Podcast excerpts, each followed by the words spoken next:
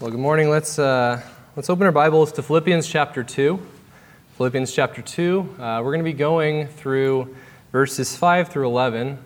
And uh, many of you guys probably know this section very well. Uh, this is a passage many people memorize by heart. Uh, it's a passage that's been, uh, scholars over time have looked at, debated on. Um, this section, I'll just say up in front, has led to many uh, false teachings about who Jesus is. It's led to many uh, wrong thoughts about who God is. Uh, it's led to terrible, terrible uh, things about the, who the, what the Trinity is. It, it's, it's really had a lot of issues uh, that's taken people through false teaching uh, in the sense that they've twisted what's said. Um, and it's been studied, like I said, through a theological standpoint, but really that's not the reason we're here today. We're not here to gain head knowledge, we're not here to gain uh, you know, theological uh, insight to it. We're here because of what Paul intended to write to them for. Paul was writing to the Philippian believers for the purpose, really for two things. He wrote to them uh, just two verses before this, telling them that he had a problem with two things. First thing was selfishness, and the second thing was pride. And he was telling them to avoid those two things and instead be humble. Be humble before the Lord, be humble before others. And we read about this in verses 3 and 4, right before this passage. It says, Let nothing be done through selfish ambition or conceit, but in lowliness of mind, let each esteem others better than himself. Let each of you not look out for only his own interests, but also the interests of others. And Paul, he's been writing this uh, to remind them stop thinking about yourself, stop being so full of your own ideas, your own thinkings. Stop uh, only being consumed with your own interests. Think about those around you. Think about your brother and your sister in Christ and their needs rather than just your own. But this is something that really doesn't come naturally to us as humans. We tend to have a, selfish, a selfishness to us. Um, and it's seen from children all the way up to adults. You have, you know, just kids, you give them uh, a toy, and you say, okay, now, now Timmy, share with Kelly. And he says, No, it's mine, mine.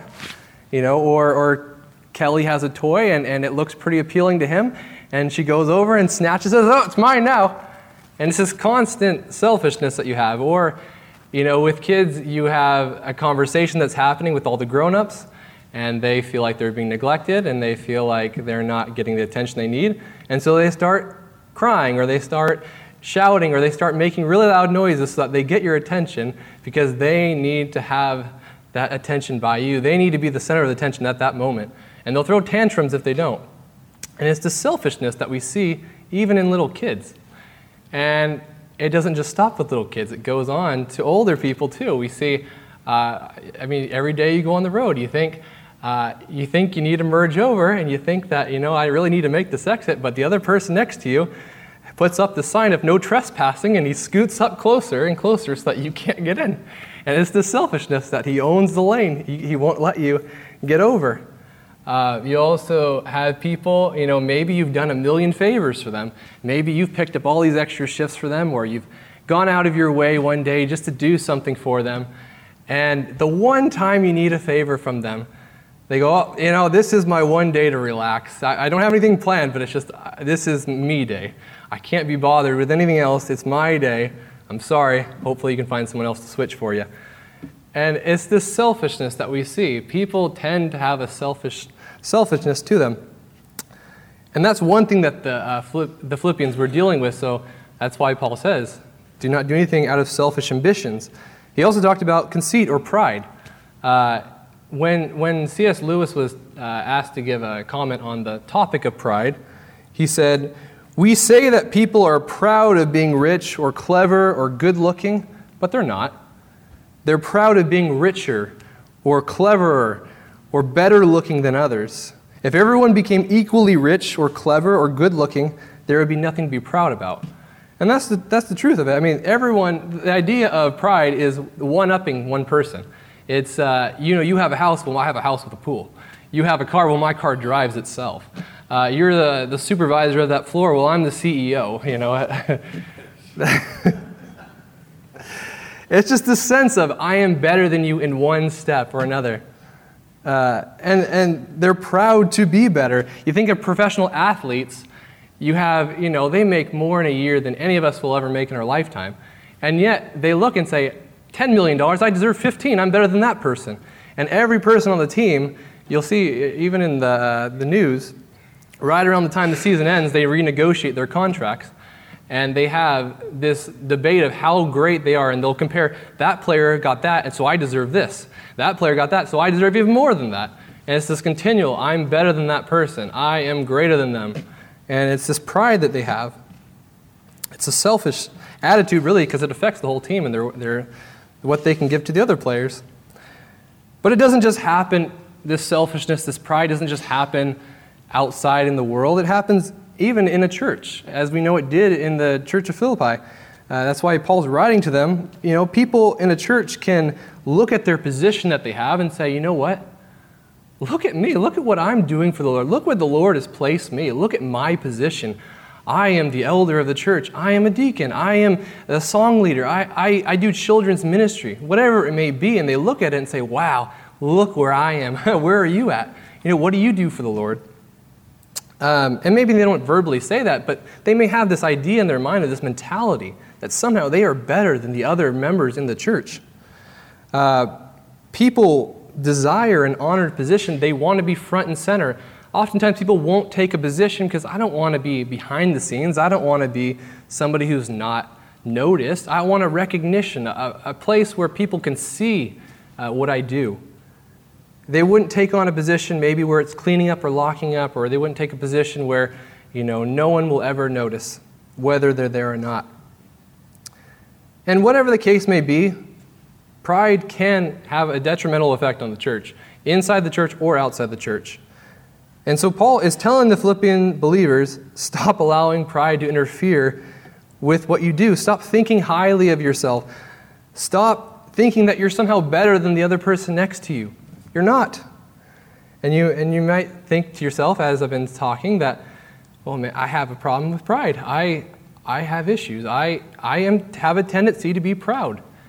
And, you know, it's one thing for you to say, don't be proud and to not be this way, but I have an issue. I need someone to be an example for me. I need an example to look for, to model what humility would look like. And if that's where you're at, then we're in a great place because we have the ultimate example of humility. Jesus Christ is our example of humility. And uh, we'll, we'll dive into the passage, but it's incredible to look uh, as we go through here. We'll just see, uh, as every phrase goes on, you'll see him just stoop lower and lower and lower and lower into humility, looking at how much he was willing to do, how low he was able to stoop. And I hope we don't forget this that it was all done for us. He did it out of love for us, thinking of us. So, Philippians 2, we're going to look at verses 5 through 11. It says, Let this mind be in you, which was also in Christ Jesus, who, being in the form of God, did not consider it robbery to be equal with God, but made himself of no reputation, taking the form of a bondservant and coming in the likeness of men. And being found in appearance as a man, he humbled himself and became obedient to the point of death, even the death of the cross. Therefore, God has also highly exalted him and given him the name which is above every name, that at the name of Jesus every knee should bow, of those in heaven and of those on earth and of those under the earth, and that every tongue should confess that Jesus Christ is Lord to the glory of the Father. Jesus uh, is our example of humility. It says, Let this mind be in you, which was also in Christ Jesus. Let's never forget the, the, the point of this passage. Really, it's interesting. This is one of the few passages where you'll see the takeaway said at, at the very beginning. This is, this is the lesson that we need to learn right here. As imitators of Christ, as ones who are followers of Him, we are to follow in His example. And this passage, like I said, just shows us every level of how deep he went into humility. And more than just looking at this passage and say, wow, that's a lovely passage of what Jesus did. Wow, that really warms my heart. Rather, it should be this is a command for us to follow. It says, let this mind be in you. have the mindset that Christ also had of humility. Humble yourself as Christ showed it, and he demonstrated in humility. So, make the choice. Have a humble mindset. And uh, now that we, Christ is, we've been told to, to follow that mindset that Christ has had, we now look at what was it that Christ did? How did he humble himself? Verse 6 says, Who being in the form of God did not consider it robbery to be equal with God. So we read that uh, Jesus Christ, being in the form of God, uh, Jesus Christ, he's existed from all eternity. He has been God, he was God, he is God, and forever will be God. And the idea here is not so much uh, that he appeared to look like God or that he somehow had this similar image, but rather that he is God. He was fully God. In every possible aspect of the meaning, he was God. And the word for form here is, is the word morphe in the Greek. And, and really, what it means is that Jesus possessed the very nature of God, his attributes, his character traits. He was and is and always will be God. And we understand now that Jesus is God, so now we'll look at what he did. It says that Jesus did not consider it robbery to be equal with God. And it's kind of a poor translation there, but it would really read that Jesus did not consider equality with God as something to be grasped or something to be uh, held on to or to cling to. And it's really important at this point that we kind of distinguish something because this is where you can lead into to wrong thinking. So, when we're talking about the person of who Jesus is, he is, he was, and he always will be God. He is not a lesser member. He never became less than God. He never will be. He always will be God. He's not a lesser member of the Trinity. He is an equal member. And it's impossible for God to ever become anything less, or Jesus to become anything less than God himself. However, it is possible, though, for him for a temporary time to let his position of equality with God. It's possible for him to positionally become less. And I'll explain what I mean by that. You think about the way the world was. The world from the very beginning, the Lord Jesus Christ was with the Father forever in heaven, enjoying the splendors of heaven, the joys, everything that came along with it. And he could have held on to that position. He could have grasped onto that position and said, You know what? I don't want to do that. He could have stayed in heaven and he had every right to. But Jesus, knowing his position in heaven, knowing everything that he would have to do in order to provide a way for salvation, it says that he did not consider equality with God as something to grasp or to hold on to. He didn't he was willing to let go of his position in heaven for a time in order to make a way for sinners to have a way to come to know him, for the sinners to have a way to have forgiveness of their sins. And so he temporarily relinquished this position that he had with God the Father in order to redeem the human race. And in relinquishing this position, he endured horrible treatment. He endured uh, the mocking, the false accusations, things that we talked about in the, the previous meeting, uh, the beatings, the bruising, the pain, and ultimately the death on the cross. Positionally, when Jesus was on earth, God, the Father, was greater than him. And we know this because we read in John 14 12, where it says, when Jesus is talking to his disciples, that uh, about the idea of going back to be in, the, in heaven with the Father, it says, You have heard me say, I am going away and coming back to you. If you loved me, you would rejoice because I said, I am going to the Father, for the Father is greater than I. And if you think about it, at that moment, the Father was greater than he. The Father was in heaven, positionally enjoying heaven, whereas the Son had come all the way down to this world, broken mankind, to save and redeem this race. So positionally, they were different. However, person wise, they were equal. He still was God, still always is God. That's never changed. But once Jesus would then rise and ascend back to heaven, the position would then be equal. He would again become positionally equal with the Father. If this is hard to wrap your mind around, I will try and uh, give you an example. Let's say that you have a homeless man who, uh, you know, he's been begging on the streets for years and years and years, and he's down to his last few dollars. And this year he thinks, you know what, I'm to make it. I am to. I'm to really just put all the last, last few dollars I have into the mega millions and let's see if I can win this time. And so he puts in, he buys all the tickets that he can afford, and he buys it, and sure enough, he comes out and he wins $100 million. He becomes one of the wealthiest people that, you know, are, in that entire town. He's a super rich man now. And you would think, uh, and you know, he starts living lavishly. He has the comforts of what life is like now. Uh, he has the nice cars, he has the nice home. Positionally, this man has gone from rags to riches. This man has gone from uh, basically Section 8 housing to the highest possible social class you can have, positionally. But as far as that person, that person is still a sinner. The very core, the very nature of that person is still the same.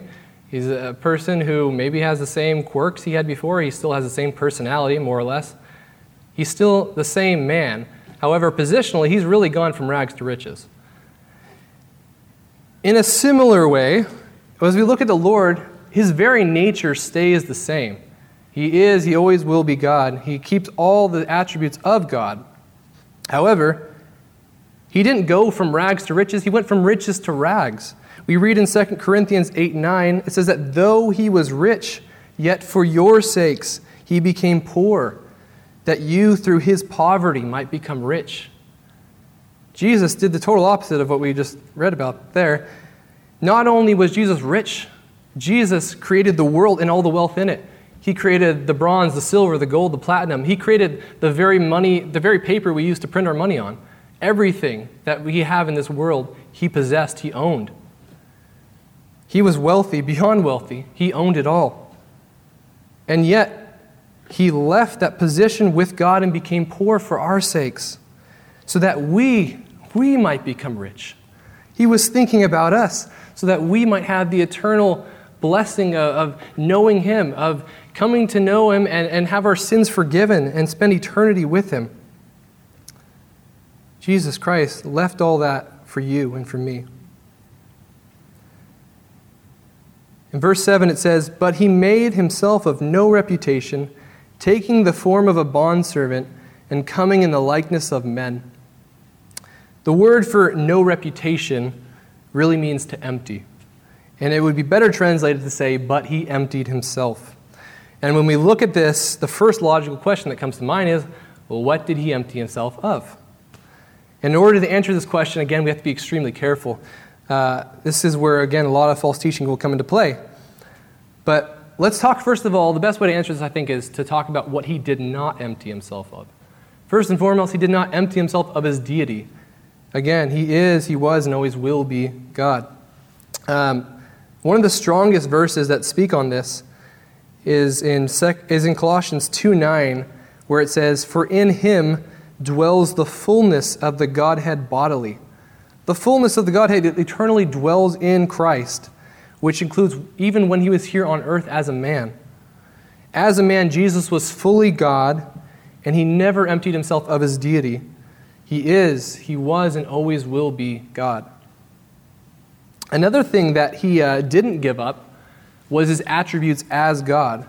He didn't give up his all knowingness or his omniscience. He didn't give up his all powerfulness, his omnipotence.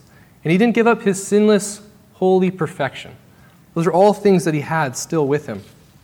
And I want to look through some of those because some people would say that he didn't have those things, but clearly in the Bible we see so obviously that he does. First thing, his power to be all knowing. We see it in a time where Jesus forgave the sins of a paralytic man, where Jesus uh, said before he healed him that your sins are forgiven you. And the scribe said, This man blasphemes. And but it reads in Matthew 9 4, it says, But Jesus, knowing their thoughts, said, Why do you think evil in your hearts? Jesus knew before they even said what was on their mind already. He, could, he already read it. I mean, we can barely even read if somebody's happy or sad one day. Yet Jesus knew the very thoughts of these people, and they knew that their thoughts were evil. Great insight to know that Jesus Christ was still all knowing. Another thing that he was, and he kept was his all powerfulness, his ability to do anything. Uh, and as I was looking through some of the miracles that Jesus did to just try and categorize them, it was so, uh, there were so many that it, it became overwhelming. So this is just a brief summary of just showing just the all powerfulness that Jesus still possessed. Uh, I mean, there's so many things that John uh, 21, 25 wrote, and there are so, also many other things that Jesus did that if they were written one by one, I suppose even the world itself could not contain the books that would be written. Amen. And it's true. I mean, there's just so much to say. But if I were to summarize it, I would say that he still had the power over sickness. And we see this displayed over him healing the 10 leprous men, over healing Peter's mother in law, over healing the woman who had that continuous bleed, over healing the man who had swelling all throughout his body, over healing the servant's ear as it was cut off after he was arrested, over healing the man who had that withered hand, how he opened the eyes of the blind, how he opened the ears of the deaf. He caused the paralyzed man to walk again after he forgave him of his sin. He caused those who could not speak to speak again. And this was, if this wasn't even enough proof, he even raised Lazarus from the dead. And it wasn't just Lazarus, it was the, the widow of Nain's son, it was Jairus' daughter, and he himself also rose from the dead. Incredible acts to show that God is all powerful over the sick. But it wasn't just over the sick, he had power over nature itself. Think about the times where Jesus was in the boat. He fell fast asleep. And his disciples came to him and they awoke him, saying, Lord, save us. We are perishing. But he said to them, Why are you fearful, O you of little faith? And then he arose, and it says he rebuked the winds and the sea, and there was a great calm. I mean, can you imagine, like, going out and on a windy day and having somebody say, Stop, be calm? It wouldn't change for us. It's going to be still just as windy. It might blow harder at our face. And yet, Jesus had the control and the power over the winds and the seas to command it. And there was a great calm, not just it died down slowly, a great calm over all of it. And so the men, rightfully so, marveled, saying, Who can this be that even the winds and the sea obey him? That's the Lord Jesus. It has to be God. Only God could have those power. And even the disciples notice and recognize that. Who else could this be? That even the winds and the sea obey him. Later, he, he defies physics, where he walks on water, has the ability to do that. Uh, we see elsewhere where he controls even where fish travel. We see that the, the disciples have been, you know, casting their nets all night tirelessly. They've caught nothing, and the Lord says, Cast down your net one more time. And when they cast their net again, the Lord controls the amount of fish that they, they pick up. And as they pick up, their nets start breaking, and they bring them over into the boat, and the boat starts sinking. So they bring a second boat, and the second boat starts sinking as they go to shore. Incredible acts in how God controlled nature, how He allowed a miraculous thing to happen because He is all powerful. Uh, there was also not just the power over nature and over sickness, but He had power over unclean spirits. Think about the countless demons and spirits He's cast out from men and from women. And it really shows that he has power over demons. He has power and authority over them. He has absolute control, and they are subject to him. I also thought of the power that he had to multiply and to change food. Uh, we see that he turned water into wine. You think, even today, if people had that ability, you know, they would be making a fortune. You, you couldn't even People try as quickly as they can to produce wine and to make it faster and to taste just as good, but the Lord was able to do it that very day to turn it water to wine, and it tasted like it had fermented for years. It tasted great, and that's something that you can't reproduce. It's impossible. But he had the power over altering that. And besides that, he was able to feed 5,000 men and women and children with five loaves and two fish, and somehow there was 12 baskets left over. And it wasn't just a one time thing, it was then 4,000 men plus women and children. And somehow there was seven baskets left over. Incredible acts that showed that God was all powerful. And we see he's all powerful, all knowing. And now, the most important thing, I think, the fact that he was holy, he was sinless, and he was perfect. And that stayed with him the whole time. Think about the times when Satan took him to the wilderness and tried to tempt him and to get him to uh, disobey the Father. and to do his own will. And yet, multiple times when Satan tried, each and every time the Lord rebuked him and quoted again scripture at him. Hebrews even, even comments on this idea in, verse, in uh, Hebrews 4 15. It says that we do not have a high priest who cannot sympathize with our weakness, but was in all points tempted as we are, yet without sin. There's no one else you can say who's done that, who's been tempted in every single aspect of life and yet was perfect, yet was sinless, yet did not give in to that temptation. Nobody else but God Himself could have the power to be fully God and be perfect in every way. But the verse we read says that the Lord emptied Himself. And so we have this, this question now in our mind. He didn't empty Himself of His deity, He didn't empty Himself of His all knowingness, His all powerfulness, his perfection. So, what did he empty himself of? And the answer is that he emptied himself of his positional equality with God, and instead he availed himself in human flesh. Before Jesus was on this earth, like I said, he was in heaven with God. He was receiving the glory due to his name even before the world existed.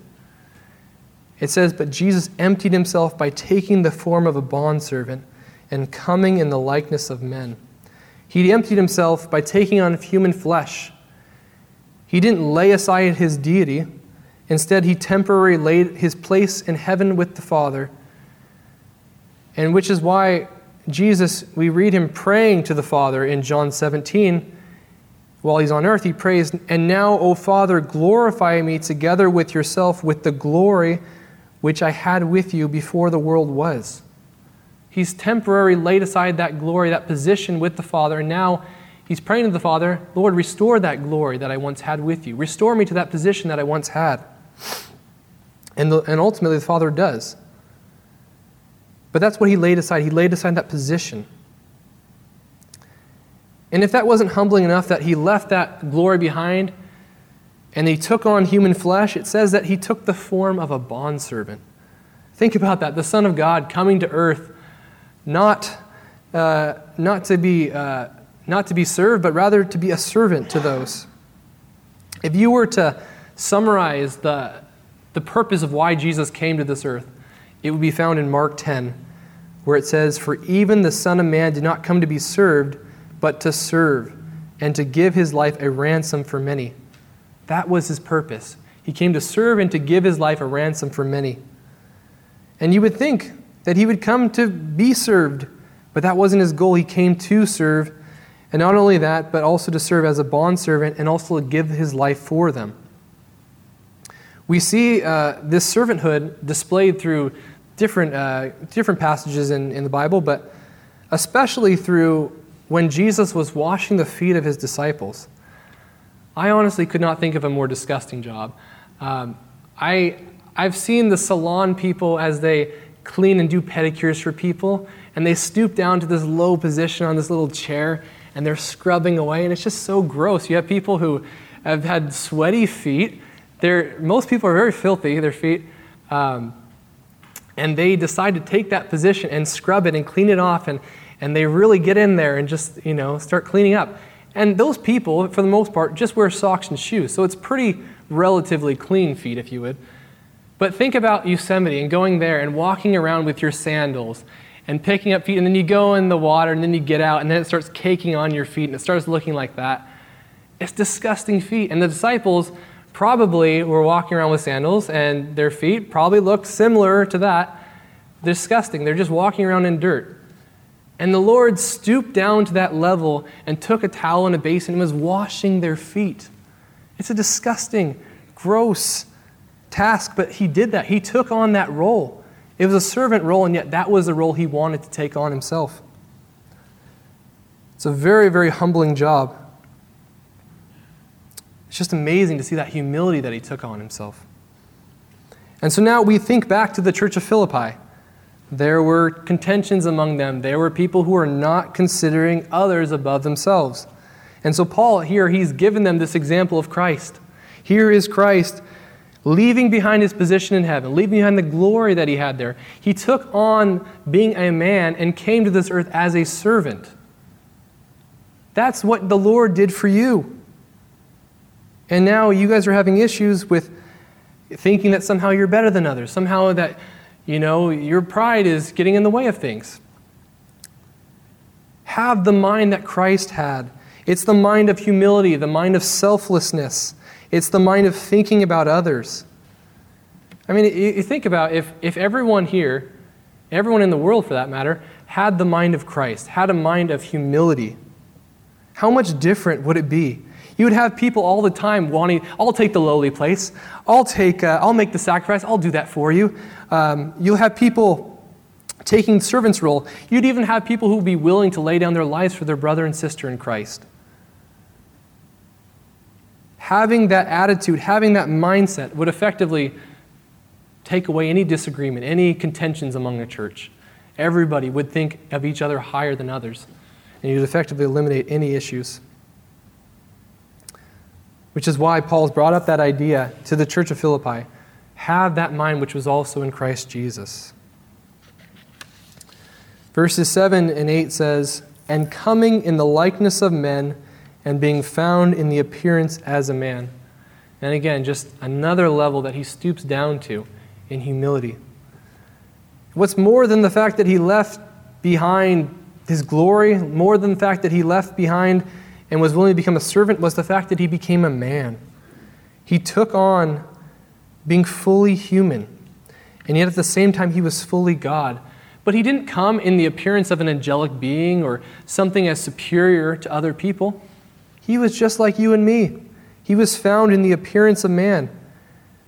He experienced growing up from infancy. He experienced the joys of life. He experienced the sorrows, the anguish. He cried, he was tired, he hungered, all these things, showing that he was fully human and yet still fully God.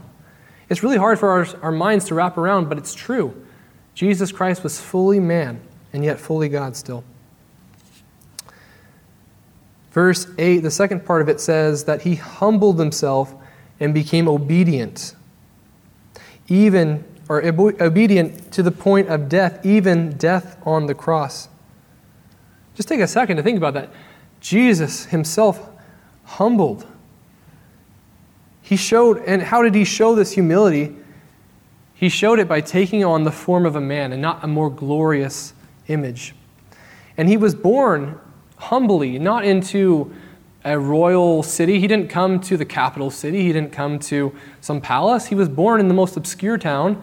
And, and the, there was really nothing noteworthy of that town, but it was a small place, and even in that city, they didn't even have room for him, so he had to be born in a barn, in a manger, because they didn't have space for him, for the Lord. he was born humbly into a family that was not well off. This was a carpenter and, and his wife. They weren't rich, they, didn't, they weren't people of royalty, and yet he was born into this humble, poverty stricken family. And he was submissive to his parents. Think about uh, the fact that he had his companions, his friends. They were not the prestigious people, they were not the, the kings and, and the high priests of the time. It was, it was tax collectors, it was people who were uh, fishermen, simple men, people who really weren't thought of as much at the time. And it was so bad that people even mocked him for the people he associated with. They said he hangs out with tax collectors and sinners. The people he hung out with were not prestigious people. And yet, that's who the Lord spent his time with. He spent his time appealing to the sick, the poor, the needy, the demon possessed. He wanted to spend his time investing in their lives. He showed humility through enduring temptation, experiencing what it's like to hunger, to thirst, to have sorrow, to fatigue. He showed his humility by being homeless. And it talks about foxes, the very animals of the earth. The foxes had holes, the birds had nests. Those, the, the, the non essentials that you would think about in life, had places to stay, and yet the Lord didn't even have a place to rest his head. I mean, if I ever plan a trip anywhere, I'm always going to make sure that my living, my, uh, my, my place to stay is always thought of. And yet the Lord didn't even have that. He didn't even have his basic necessities of a place to stay. The animals had better than him. But Jesus humbled himself, and it says that he became obedient even to the point of death. There was no limit at how far Jesus was going to go to humble himself for us. And can you imagine the universe, the creator of the universe, the maker, humbling himself and becoming obedient to the point of death, even the death on the cross? Uh, crucifixion was the most shameful of all deaths there were. This was reserved for the scum of the earth. It was for criminals, for murderers, reserved for the lowest of all people. Deuteronomy tells us that the person who is hanged on a tree is accursed by God. Galatians tells us that cursed is everyone who hangs on a tree. Jesus humbled himself to the point where he even died a criminal's death, to the point where he would accept the agony and the pain that would become associated with that death. He endured the shame, the mocking, the public humiliation. He didn't decide to die in a remote area. He didn't decide to die in a place where it was private, secluded. He died publicly in front of everyone. So all could see what he was doing, what he was enduring. And ultimately, he was enduring it for them, for their sakes. So that they could see in the midst of his suffering, he was providing a way of salvation to the entire world. That's incredible humility. To go from heaven with the Father, stoop all the way down to die on the cross for us. And it wasn't even for crimes he committed because he was perfect, it was for our crimes. That's some humility. And if Jesus can do that for us, if God was willing to stoop that low for us, to humble himself and become obedient even to the point of death, then how can we not also humble ourselves? How can we not also have the mind that Christ had? How can we not esteem others as better than ourselves? How can we not put our pride aside and say, you know what? Forget my selfish thoughts, my pride. How can I look out for the interests of others? What Jesus did is infinitely greater than anything we can ever do in humility. We are here. Jesus was up here and he humbled himself all the way down to here. There is nothing that we could do that would even come close to the humility that Jesus showed. And so Paul is telling the church of Philippi, and, and really to us as well, that if Jesus demonstrated this kind of humility, then we also must follow in that same mindset, obeying and following according to his incredible example. Verse 9 says, Therefore God also has highly exalted him and given him a name which is above every name. And here we, we see this interesting switch. Uh, of, we've been talking about the humility that Christ has endured, and now it switches to the exaltation of Jesus Christ. And we've just been seeing him stoop lower and lower and lower and lower and lower. And now we see that even though he wasn't seeking a name for himself, he didn't come to be served, he didn't come to be honored. He rather he came for to give his life for us. But in light of what he's done, in light of what Jesus has done in humbling himself, God the Father now says that he has highly exalted him and given him a name which is above every name. Charles Spurgeon, uh, in thinking about this section, said, Now let just pause over the thought that Christ did not crown himself, but the Father crowned him. That he did not elevate himself to a throne of majesty, but the Father lifted him there and placed him on his throne. And it's true. The Father has elevated him to this position and given him a name which is above every name. I, I looked at um, some of the greatest names that have ever lived, and uh, there was, I think, about 100 living and dead of the greatest people ever. And these were the top 12, which it's debatable in your mind if you want to say these are the greatest people of all time, but I'll just list them. It, it was in this order Muhammad, Gandhi, Confucius, Mother Teresa, Aristotle, Einstein, Columbus, Caesar, Alexander the Great, George Washington, Thomas Edison, Isaac Newton, and the list went on for 100 names of the greatest people that ever existed. And sure, these people did contribute a lot. Some of these people, you know, conquered nations. People discovered lands. Some of these people, you know, invented electricity. They uh, created a way of, you know, defining some of the laws of gravity and physics.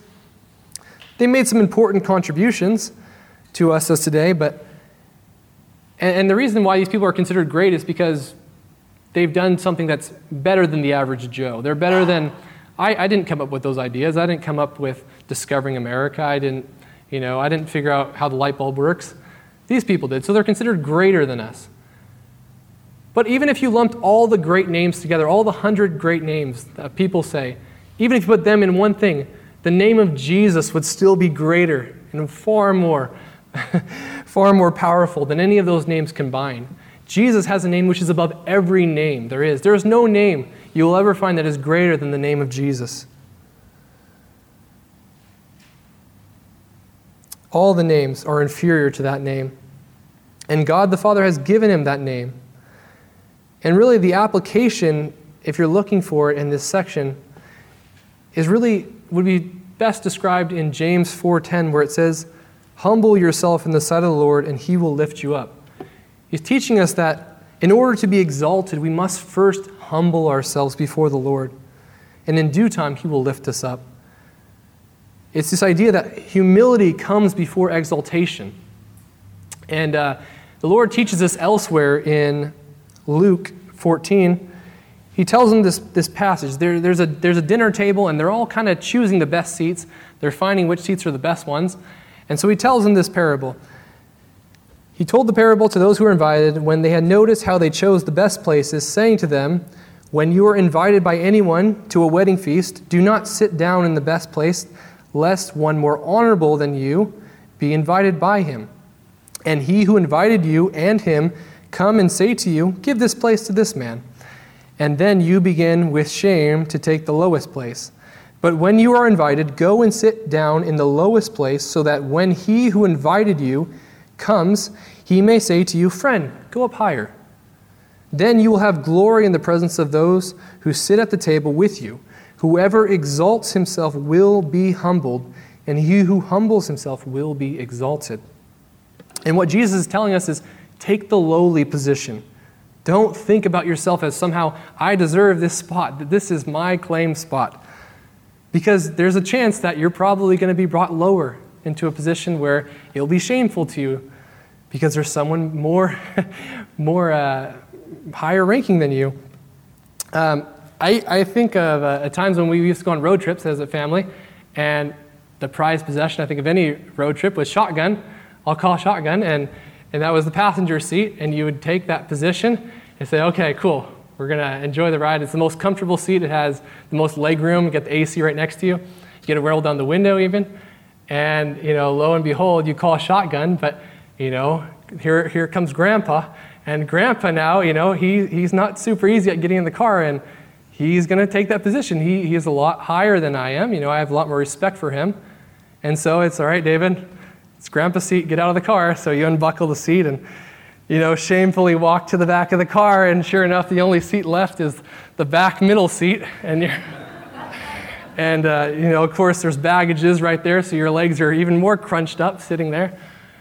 And it's this shame. It's this, you know, you wanted to give yourself the highest position, and yet you were humbled. And uh, that's the idea that the Lord is trying to teach us here is that if we're truly humble before God, there will be no other direction in which we can go. We will be so low that the only possible direction is to go upward. It's better to take, uh, it's better to advance to a place of honor than to cling to this high position and to be humbled. Jesus was our example of humility. He humbled himself, and in turn, God exalted him and gave him a name which is above every name. And likewise, we must follow in that example of humility. In the, in the final two verses, it says that at the name of Jesus, every knee should bow of those in heaven and of those on earth and of those under the earth, and that every tongue should confess that Jesus Christ is Lord to the glory of the Father. Not only has Jesus, uh, not only has the Father exalted him and given a name which is above every name, he has made it so that one day there will be universal acknowledgement that Jesus Christ is Lord. And um, this includes every single person that's ever lived, every person who is currently living, people in heaven, people on the earth, people under the earth. It's all inclusive. Universally, people will recognize and bow before the Lord and confess Him as Lord and physically bow before Him. And I mean, just think, just think about that. People who, who have rejected Jesus, people who have said there is no such thing as a God, people who say that's just a fairy tale to give hope to people, will one day confess that I have made the worst mistake of my life. And they will come before the Lord. And I don't believe that it will just be simply bowing before Him like that. I, I believe that with fear and trembling would come across people. Just think about the times when people have just seen a glimpse of the Lord's backside and how Moses' face shone. And there was so much that he, the, the people uh, had him wear a veil over it. And it was just a reflection of what he saw. And yet, to people, to see the Lord and to realize with terror that I have chosen the horrible, the most horrible choice you could ever make to reject the Lord and his gift of salvation. And they will come and they will bow before him, showing complete submission, showing complete uh, honor to him. Think of people like Richard Dawkins, probably, the well, well probably one of the well, most well known atheists that ever lived. He wrote the book called The God Delusion. And he will one day realize that he himself was delusional. He was fooled into believing Satan's lie. He is fooled into believing that there was no God. He will one day confess Jesus as Lord and will bow before him. Stephen Hawking, a person who said that there's no possibility that there was a God, there's no possibility of a creator, will one day bow before the Lord and confess him as Lord. That's going to be an incredible sight to see. Think about all the coworkers, the family members, the friends you knew who you've preached to and you've said, you know what? One day you're going to have to give an account before the Lord. One day you need to get things right. And who have rejected the Lord time and time again, they will one day come before the Lord and bow and confess Him as Lord. And it doesn't mean that everybody who's bowing before the Lord, everyone confessing Him as Lord, is saved. It will be basically people who are saved will willingly bow the knee before the Lord and confess Him as Lord because they know that's His rightful place. But those who are not saved, with fear and trembling, will bow before Him, knowing that they have been such a fool in this life, that they have made the worst decision they could have ever possibly made. That will be some day to see everyone, great and small, rich and poor, bowing before Him and confessing Him as Lord. And if you're looking at what Jesus did this morning, if you're looking at uh, the humility that he showed for you and the great depths that he did to save your soul, and you haven't come to know the Lord, I have to ask you, why not? What is holding you back from trusting the Lord as your Savior? He has done everything for you. All you have to do is simply confess that you are a sinner deserving of hell and that Jesus Christ and his payment on the cross was sufficient for your sins. There's nothing else you can do but simply put your trust in him and confess him as Lord because we know that whether you confess him in this life or you don't, you will one day confess him as Lord and you will bow before him. Make the choice to confess him in this life as Lord. Make the choice to bow the knee before him and trust him because all will one day bow before him. Before we end, we'd be missing the point if we uh, didn't go back to the original purpose and why Paul wrote this. And he included this to correct the selfishness. He wrote this to correct the prideful thinking of the Philippian church. And the cure for selfish thoughts, the cure for this prideful behavior, again, is having the mind of Christ.